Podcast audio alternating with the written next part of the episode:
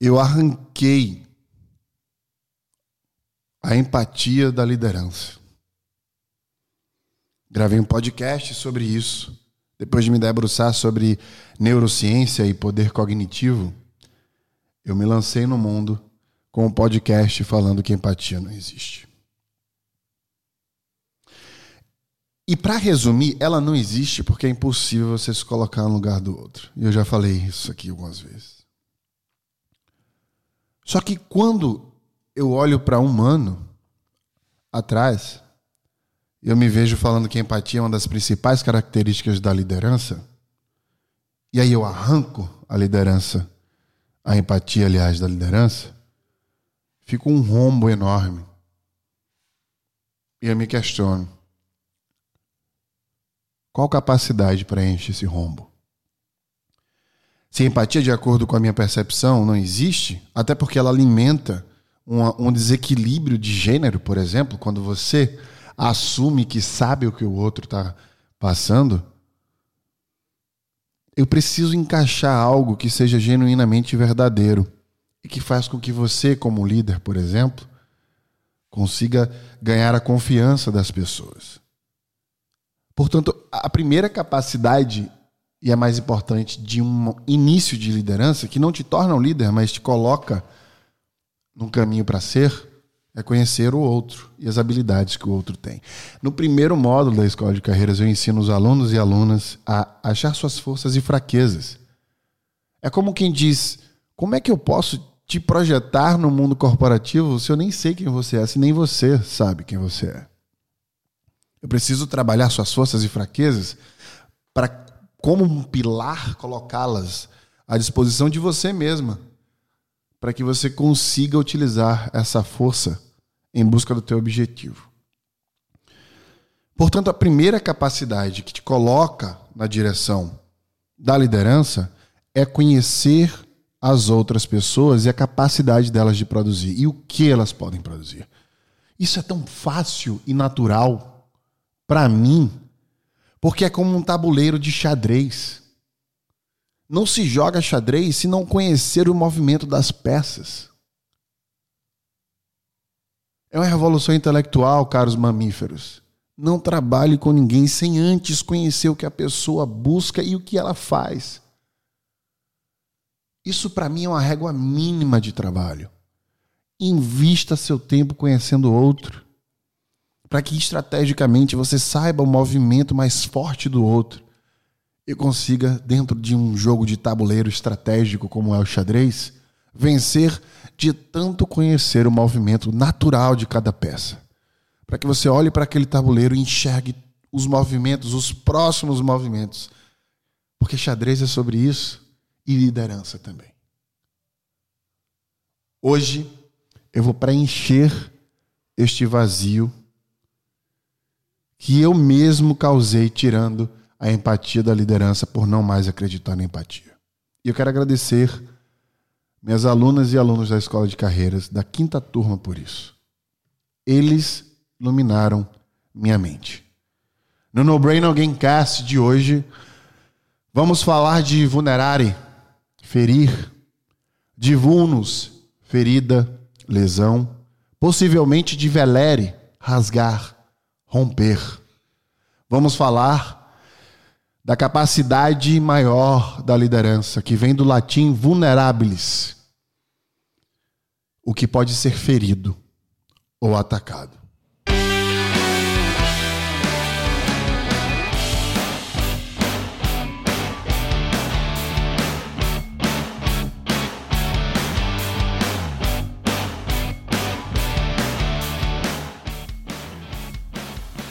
Esse episódio é super especial porque no início do ano eu saí numa matéria enquanto ainda era executivo da XP e o tema da matéria é justamente o tema do podcast de hoje, sobre vulnerabilidade.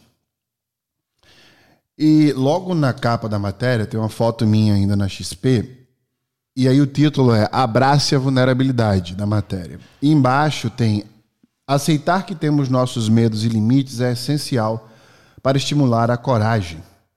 aprenda a fazer isso no ambiente profissional. Eu vou repetir: aceitar que temos nossos medos e limites é essencial para estimular a coragem. O intrigante é que o antônimo de vulnerabilidade é segurança. Isso é intrigante porque a gente acha que vulnerabilidade ou ser vulnerável é apenas uma fraqueza. Eu quero aqui ressaltar e respeitar a etimologia da palavra, que de fato quer dizer abrir uma possibilidade de ser ferido, de ser atacado, de ser fraco. E isso é real. A vulnerabilidade te coloca numa posição onde você, de fato, se torna fraco. Mas o intrigante de tudo isso é que se tornar fraco nesta posição é o que vai te tornar mais forte. Vulnerabilidade é, portanto, a maior e mais eficiente ferramenta para humanizar as relações corporativas. Quando a gente se torna vulnerável, a gente se torna o que a gente é, humano. Quando a gente assume nossos erros, quando a gente assume nossos medos, a gente perde o maior vilão do mamífero: o medo de ser julgado pelo bando. Quando nós não temos, não carregamos de alguma forma este medo expandido, a gente alimenta a nossa coragem. E essa é exatamente a fórmula que eu quero trazer para vocês. A fórmula da vulnerabilidade versus o medo da exposição. Se nós pararmos para pensar que o maior medo da humanidade é falar em público, se nós pararmos para entender as melhores formas de nos protegermos disso é sendo vulnerável. Quando eu estou mais nervoso em cima de um palco, para 3 mil, 2 mil pessoas, eu começo sempre a palestra falando do que eu estou sentindo naquele momento. E eu sempre falo, estou muito nervoso porque eu estou muito feliz, eu nunca palestrei para 3 mil pessoas. Naquele momento, aquela fraqueza me preenche de força. Aqueles olhares de julgamento, de, de aprovação, buscando quem eu sou e por que eu estou ali, de repente viram olhares de aceitação, de abraço, de força. E eu me apoio neles. Eu aprendi que ser vulnerável é buscar apoio. E quando você tem o apoio, você consegue a coragem. Se eu tivesse que falar para vocês como e onde ser vulnerável, até porque nós estamos num jogo de xadrez, eu falaria para vocês pegar três coisas do trabalho e da vida de vocês. Três coisas importantes que você tem problema. Que seja uma relação com alguém, uma relação que você tem medo, por exemplo, de frustrar ou decepcionar alguém, como um chefe, por exemplo. Um projeto que você tem uma equipe para liderar, por exemplo, mas você, assim como a equipe, não sabe por onde começar. E aí começa de qualquer jeito, porque você precisa demonstrar segurança. Ou mesmo uma relação de amor de alguém que você queira conquistar porque você está apaixonado. Seja vulnerável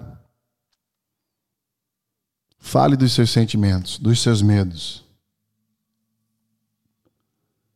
Eu passei 17 anos com a mesma pessoa. Minha primeira e única namorada, até hoje. Mãe da minha filha. E a minha relação sempre foi vulnerável em relação ao que um ou outro sentia. E sempre depois de um momento de vulnerabilidade existia um abraço. Durou 17 anos a minha relação. E o início dela foi brotado de um ato de vulnerabilidade. Onde eu falei que tinha medo de falar do que eu sentia e que antes de eu externar isso, eu precisava dizer o quão nervoso e com medo eu estava. Porque eu não queria fingir que eu a amava. Eu tinha medo de perder um amor que eu nem tinha conquistado ainda. E foi a vulnerabilidade quem me deu esse acesso. A vulnerabilidade me trouxe onde eu cheguei hoje. Em todas as palestras que eu dou, no final, eu abro meu coração. Eu falo de como minha vida se deu, de onde eu vim, onde eu estou hoje.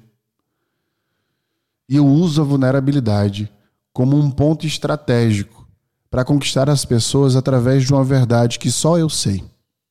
Porque ser vulnerável é entregar a sua verdade, que só você sabe para um outro alguém. E não existe ato de amor e confiança maior do que esse. Vulnerável, vulnerabilidade, vulneralis, é, portanto, estreitar seus laços com alguém pela confiança. Eu vou terminar este podcast de hoje falando para você, recitando para você a letra de uma música que me lembra muito a mim mesmo. Quando eu fui batalhar no mundo uma mudança de vida social e de conquistas, achando que eu deveria enfrentar todo mundo e esconder meu medo e demonstrar coragem.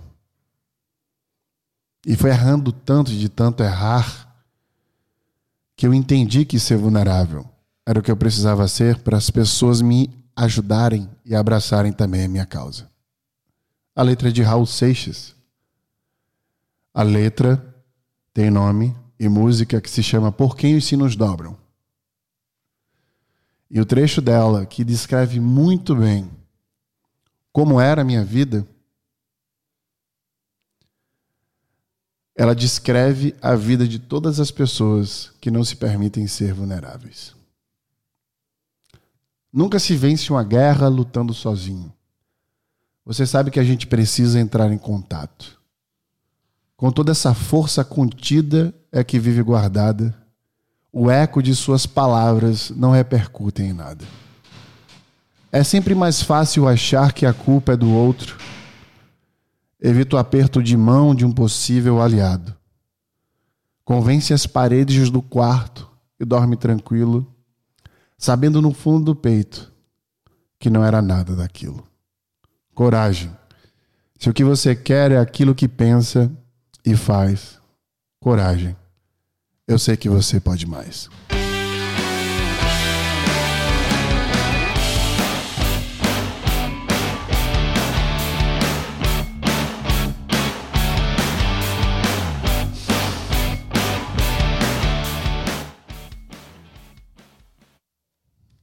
Mãe, Tá batendo aí, é? Tá batendo, é? A senhora tá batendo em alguma coisa? Oi? É, tá, um, tá uma zoada da porra aqui. Atrapalhou todinho minha gravação.